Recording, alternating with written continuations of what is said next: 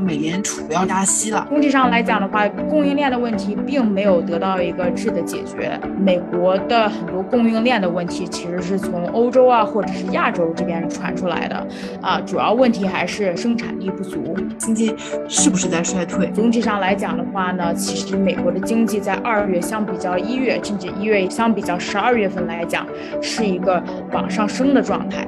战争下，我应该要怎么做呢？股市之所以最近产生了非常大的波动，千万不要在慌乱的时候抛卖，因为你一旦抛卖了，你就会错过这个市场回升的这个这个机会。欢迎来到北美金视角，大家好。我是坐标芝加哥的 Ellen。上一期呢，我们讲了战况下的经济形势，从俄罗斯和美国的角度，理财师冯帆给我们仔细的讲解了一下国内会面临什么样的情况，同时美国的经济会怎么样。那这一期呢，我们会来主要讲一讲我们自己荷包里的钱，我们应该怎么做。战争嘛，总会对我们自己的配置啊，我自己钱包的钱有点影响，所以我很好奇，我是不是应该啊，需要。啊，保值或者说啊，有什么可以投资的，能不能赚一笔快钱啊？所以今天呢，我们依然请到了理财师冯帆，给我们做进一步的介绍。Hello，冯帆。Hello，大家好啊，非常高兴啊，非常荣幸又回到这边和大家一起探讨一下现在战争下通货膨胀的问题。嗯。对，呃，其实您刚刚也讲到，美国现在有通货膨胀的问题。其实很久以前，呃，去年年底的时候，您也跟我们讲过美国通货和供应链的问题。其实就想问一下，现在这个问题是不是更加严重了呢？啊，由于战争的原因，美国的经济到底又怎么样了呢？非常好的问题哈，那简单回答一下，是的。通货膨胀 现在这个问题呢，其实是算是愈演愈烈了哈啊！本身通货膨胀对于今年来讲，就是拜登政府包括啊鲍威尔、美联储哈比较重视的一个话题啊。咱们呢作为民众的话呢，看着眼睛眼睁睁看着所有的东西越来越贵哈，所以说其实大家心里面也比较焦急。这个事这个事情呢，并没有完全被解决掉，甚至是说可以说还没有被解决啊，这个战争呢就爆发了。那最明显的一点的话呢，就像咱们上期提到的，石油的价格现在真的是往上窜了，窜了很多很多。现在一桶石油，现在美金的话呢，大约是一百三十块钱啊。一个星期之前呢，还是一百块钱。从零八年以来呢，现在已经是最高最高的一个价格了哈。所以说，很明显能看出来，战争呢对于咱们的消费有直接的影响了。平时去加油的时候，现在一加仑的话，估计都已经四块。块多美金了。如果你在东海岸，如果你在西海岸的话，说不定都已经五六块钱一美金了啊！这是非常现实的一个问题。那所以说，很明显，通货膨胀现在是一个问题哈。除了通货和链之外，现在美国的经济怎么样了呢？因为我也听说美联储要加息了啊，你会怎么看待这个未来的变化？嗯，是的，是的。咱们所说的加息呢，呃，其实呢也只是往上调那么一点点哈，要往上调零点二五，从零。调到零点二五，那这个幅度呢是其实是不是很大的？之前的话呢，美国民众有一些担忧哈，尤其是美国的投资者，之前是担忧它会直接往上加零点二五，但是咱们这次的话呢，只是加一个 quarter，那就是零点二五，啊，嗯，总体上来讲的话，供应链的问题并没有得到一个质的解决。啊，虽然说现在有这个战争哈，但是美国的很多供应链的问题其实是从欧洲啊或者是亚洲这边转传出来的啊，主要问题还是生产力不足啊。之前因为疫情的影响，尤其是十二月份到二月份左右吧，Omicron 这个 这个新的这个变种啊，对吧？也没有帮助到供应链的这个问题啊，所以说通货膨胀的话根本就没有被解决。啊，那现在再加上一点点政战争的原因，所以说整体上啊价格还是比较高。嗯，不过美国经济的话呢，还是比较稳定的哈。嗯，说一下就是去年的呃，不管是呃美国的这些经济报表啊，还是失业率啊，包括公司报表、运营报表，最后出来的结果，那就是二零二一年呢啊，其实美国作为一个国家来讲，它的经济是非常稳定的。啊，现在二零二二年发生了，呃，现在最主要的是什么？那就是呃，在经济基础是比较稳定的前提上，大家能把价格往下降一降，那就完美了。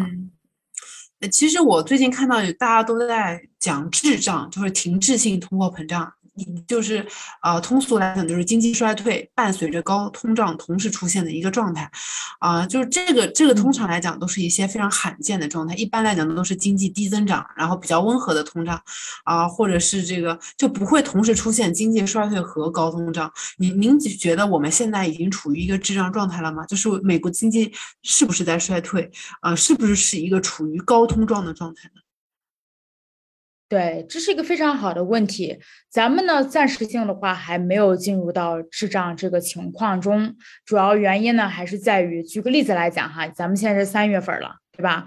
二月份的呃报表，包括一些公司的运营报表、盈利报表呢，已经出来很多了啊，包括啊美国非常流行的一个数据，那就是失业率。二月份的失失业率呢，其实已经也出来了啊。总体上来讲的话呢，其实美国的经济在二月相比较一月，甚至一月相比较十二月份来讲，是一个往上升的状态，并没有往下下滑。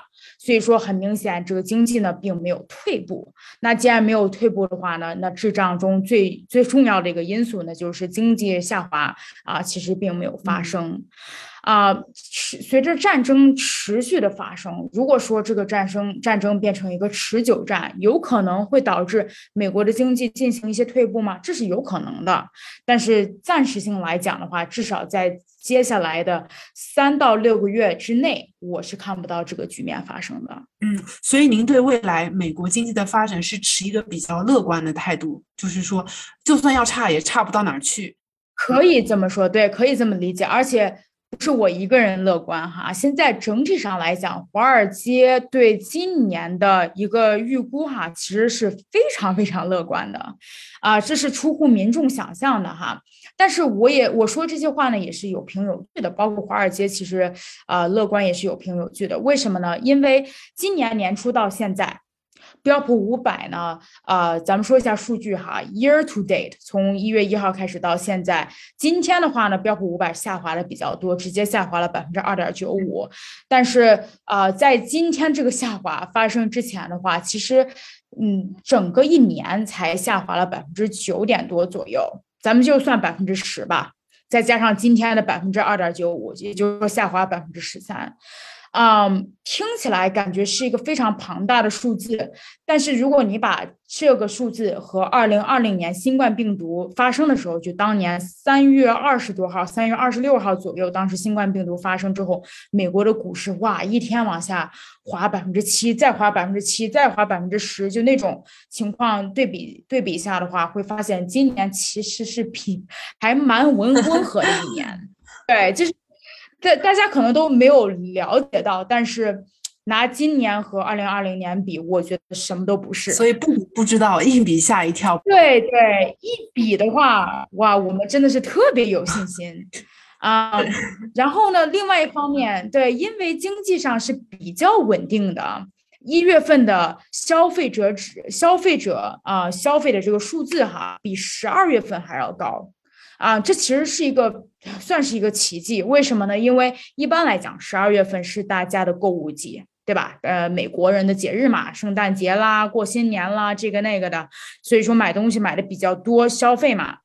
没想到今年二零二二二年第一第一个月的时候，啊，总体上消费的这个数字呢，要比十二月还要高，所以说这也是给了华尔街非常大的一个信心哈，啊。在 Omicron 结束之后，因为最近的话，这个 Omicron 它的这个潮肯定也是下来了啊，大家发现 unemployment，哎，这个失业率也是往下降了很多，所以说总体上来讲，华尔街还是比较乐观的。其实我觉得你刚刚讲这个一月份的这个消费力啊，超就是消费金额要超过十二月这个事情很有意思，嗯，就是说华尔街觉得说一月份它这个。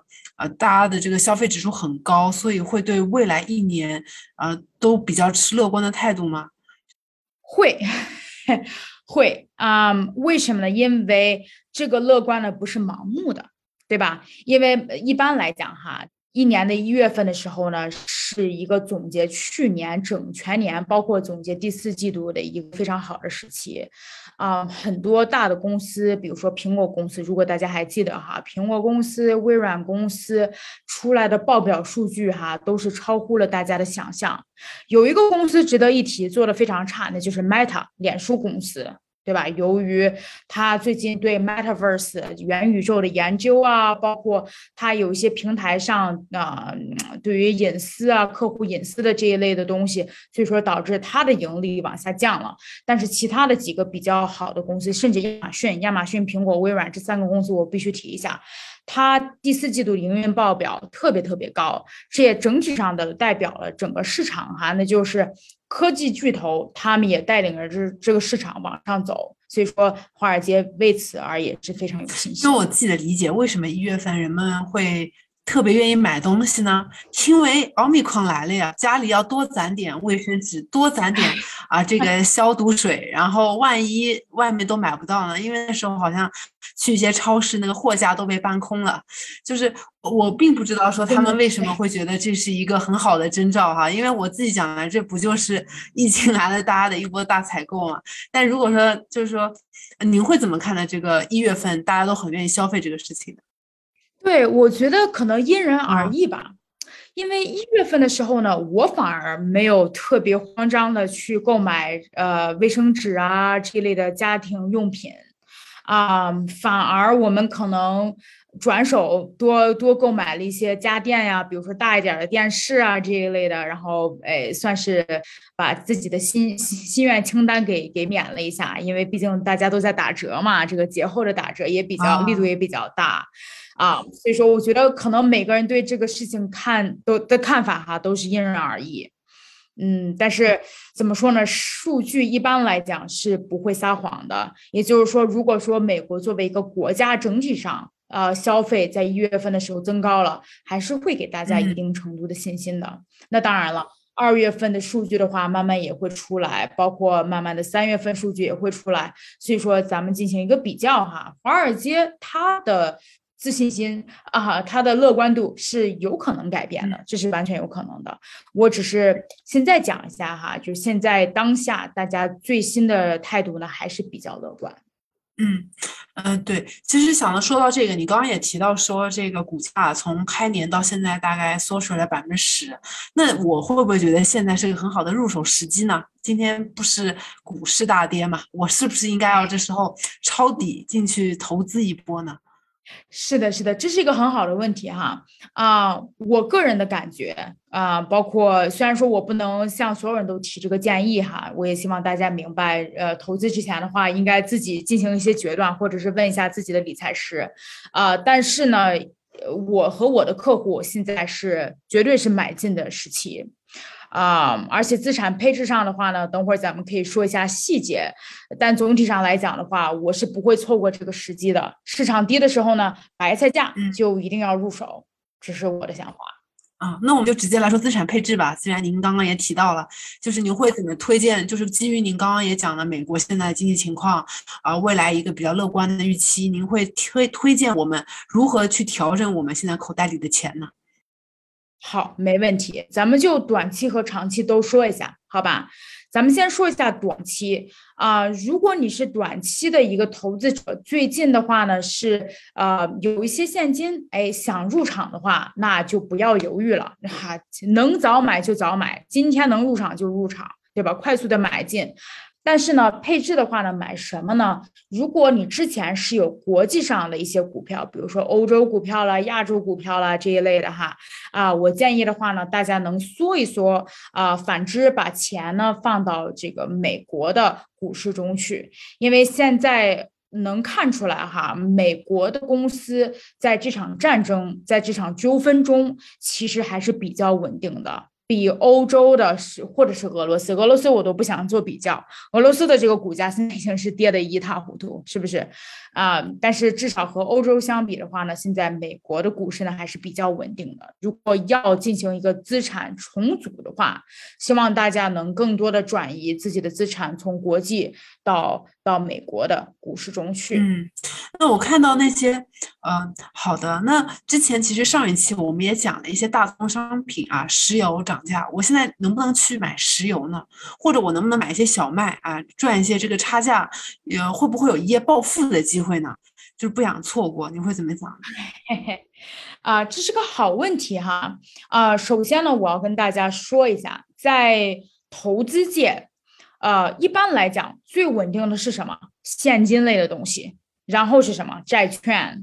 再者，再者的话呢，可能是股市。股市里面的话呢，也有分层次，对吧？啊，大一点的股票，蓝筹股这一类的比较稳定；小一点的 small cap 的小公司哈，稍稍有点不稳定啊。然后再往上走，可能是房地产这一类的啊，甚至是贵金属啊这一类的哈，大宗商品，到最后。啊，最有风险的，咱们讲的是这个风险哈，这个风险链儿上，风险链上风险最大的是什么东西？那就是比较小众的大宗商品，比如说你现在所说的小麦、期货，包括这个石油这一类的东西，它的风险度是非常非常高的，它的价格呢可以说是瞬息万变，所以说。Yes，是的，你有可能呢能通过这个机会，对吧？啊，一夜暴富，这是完全有可能的。但同时的话，你也有可能会损失自己所有的本金，因为咱们永远不知道下一秒钟会发生什么啊，这是一个最大的风险。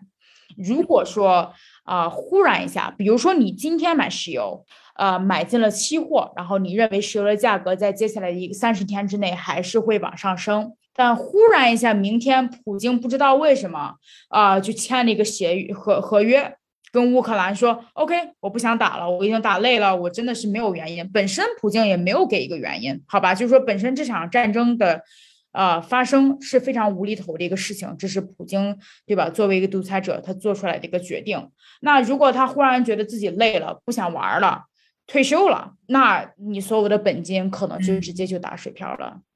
因为第一个往下降的，那肯定是能源的价格，但是问题是，没有人知道下一步会发生什么，这就是你的风险，你风险是比较高。应该买一些黄金呢，比如说这个 nuclear war，哎，大家都这个，呃，不知道去哪儿了，是不是应该买点黄金保值？同时，你之前也讲到，通胀的问题是更严重了，我应不应该买一些保值品，比如说黄金、房地产等等的这类这类产品？嗯。对，这是很好的问题哈。我说一下，房地产的话呢，确实是一个保值比较好的一个东西。所以说呢，作为一个单独的嗯消费者啊，或者是投资者来讲的话，买进一些房地产是没有问题的。你没有必要非要去买一个房子，对吧？但是如果有有可能的话呢，可以进一些 REITs。对吧？在自己的做一些对冲嘛。之前我也说过这个词，hedging，对冲，也就是说你手中有股票了，有债券了，你不如买一点房地产对冲一下。啊，黄金可以有，我希望黄金暂时性在你的资产配置中不要超过百分之五，好吧？因为黄金的话呢，也是一个呃呃波动非常大的一个大宗商品。我呢有非常多的客户。啊，你可能不相信，但是我有客户，他的资产的话有非常多的实体的黄金，就是金金块块、金砖。说白了，啊，在过去的两年中，黄金的价格上升下降幅度太大了，啊，所以说这也是现在的这个问题啊，那就是如果所有人都想购买黄金，那黄金的价格再往上轰高一些，啊，它总会达到一个最高点。如果战争立马结束了，那黄金的价格立马会往下跌，就是这样子情况。有供需问题，对吧？对，供需问题也会出现，包括大家如果觉得这东西的话没有流动性，也不会给它价格太高。流动性，嗯，那还有就是之前我们讲过债券这个啊部分，就是假设说现在股票。啊，跟去年比的确没跌这么多，但是放在股市里它还有可能跌呀，对吧？至少到今年到现在已经缩了百分之十了，我能不能买个债券，至少不亏，而且我还能拿 coupon，我还能拿这个利息，您会怎么看待这种想法呢？对，这种想法是没有问题的啊，但是我的建议是，如果你本身已经在股票市场中去了，千万不要抛卖。千万不要因为担心而抛卖嗯，我建议的话，如果大家投资股票市场，还是以一个长期投资者的态度去看待这个事情。嗯，如果说呢，大家心里面砰砰跳，天天看着股市，心里面不是很舒服，因为总是看红色的数字，总是看到自己的账户往下降，那我建议就不要再天天看啊，试着一个星期看一次，甚至是一个月看一次，那这样子也不错。嗯，千万不要在价格低的时候抛卖，因为你一旦卖掉。你就 capture the loss，什么意思呢？你就就你就定在这个损失的这个价格了。当市场快速回升的时候，你是不会，你是一般来讲，普通的投资者是抓不住这个机会，是不会及时买进的。嗯，呃，股市的回升哈，一般来讲的话是一个非常快速的一个过程，一般一两天就完成了。所以说，呃，千万不要担心而抛卖。那另一方面来讲，如果你手中已经有一些现金了，你没有抛卖自己的那些投资，那是的，你可以去买一些债券。但债券的问题是什么？就是说这个世界不是完美的，为什么呢？因为现在利息还是很低。首先第一点。现在利息是百分之零，对吧？这利息是零的，所以说你买了债券，你的债券上也不会有啥利息。嗯，你过了一段时间了，美联储把你的把把利息往上调到零点二五了，那债券还是没啥利息。如果美联储不会连续的把你把利息往上调百分之一啊这一类的，其实债券上的回报率呢是非常非常低的。这就是一个问题。公司债呢，就是我听说有人就可以买一些 corporate bond，就是这个个人也能买吗？个人完全可以买，甚至呢，你可以买一些 ETF，对吧？有非常多的 corporate bond ETF 啊啊，大家都可以买一些，对，非常流动性非常强，大家都可以进一些啊。但是还是像我刚才所说的，unfortunately，对吧？嗯，这个问题在于它的它的 coupon 也没有那么高，它的利息也没有那么高。嗯。那给我们总结一下，战争下我应该要怎么做呢？就是很简洁的跟我们讲，好，好，非常简洁的说一下哈。呃，短期内的话呢，如果你非要对自己的呃这个配置进行一个调整的话，那我建议你去呃缩缩小一下国际上的一些股票或者是债券。啊，比如说欧洲的，因为现在欧洲的这个石油问题还是有哈，所以说呃缩小一下，不要再购买国际上的这些股票了。亚洲的话呢，建议你也不要买太多，然后呢，把一些资产转移在到到美国的这个嗯股票市场中去，可能是现在最好的一个方法。如果说你不是特别想冒风险的话，那买一些债券完全是没有问题的。但是如果你买债券，我建议买美国的债券，因为国际债券你也是可以买的。但是如果你买美国债券的话，或者是国际债券，你的心里面的一个想法应该是。我要保值，而不是我要挣钱，因为现在债券给的利息呢也是微乎其微，好吧？因为因为利息现在整体上来讲，美联储的利息太低了，所以说这是现在大家所有的资产。如果你想要一些多元化的东西，加一些房地产，我认为今年的话，房地产是没有问题的。所以说你的投资组合中，如果有百分之十甚至百分之二十是房地产投资，完全没有问题。最后，如果你想再多元化一些的话，加上个百分之一到百分之五的啊黄金啊、贵金属啊这类的东西。也是没有问题的，但是我还是不建议超过百分之五。嗯，好的，非常感谢您的分享啊！我觉得希望能够帮助到听我们啊这个听我们节目的听众啊，至少不要大量的购入石油和黄金这些很具有风险，但是你觉得看上去现在能赚大钱的东西，很有可能让你倾家荡产。嗯，那最后还有什么想要跟我们分享的吗？好啊，最后的话有一点我还真的想和大家分享一下哈，那就是。啊，我希望呢，所有人啊，尤其是投资者哈，已经投资了一段时间了大家啊，千万不要惊慌，好吧？啊，战争这个东西呢，没人喜欢。对吧？但同时的话，大家一定要明白，这是一个事件性的呃东西。它股市之所以最近产生了非常大的波动，虽然说大家不开心，但是千万不要以为这个东西会持续发生下去。它就是一个事件性的事件，这个事情经常发生。比如说，二零二零年新冠病毒发生的时候，当时当时三月份的时候，股市往下降了那么多，百分之十几甚至百分之二十，但是最后发生什么了？二零二零年是一个正数的一年，呃，标普五百就是咱们所说的市场五指数，到年底年末结束的时候上升了百分之十八。也就是说，千万不要在慌乱的时候抛卖，因为你一旦抛卖了，你就会错过这个市场回升的这个这个机会啊。所以说，大家千万不要慌，不要急，好吧？啊，另外一方面来讲的话，举个例子来讲，相似的事件经常发生哈。九幺幺，去幺幺恐怖袭击的时候，当时股市也是在几天内的时候疯狂的往下跌，但是呢，在接下来六十天之内又又又回升了。所以说，这种事件性的东西发生的时候啊，没有人开心，我也不开心，大家都不开心。但是，请大家还是以长期投资为目的，然后啊，持续保持自己的投资组合，好吧？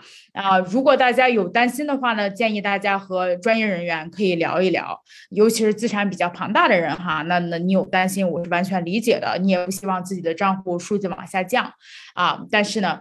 和专业的人聊一聊，不要自己轻易的就抛卖所有东西，这就是我和大家的建议了。好的，讲的非常好，投资需谨慎啊，股市有风险，但是不要太担心啊。行，那今天我们的节目呢就到这里结束了，非常感谢感谢冯帆跟我们分享了在战争下应该要怎么做资产配置的一些啊 tips 嗯，如果听众呢可以订阅和分享我们的栏目，我们这期就结束了，下期再见。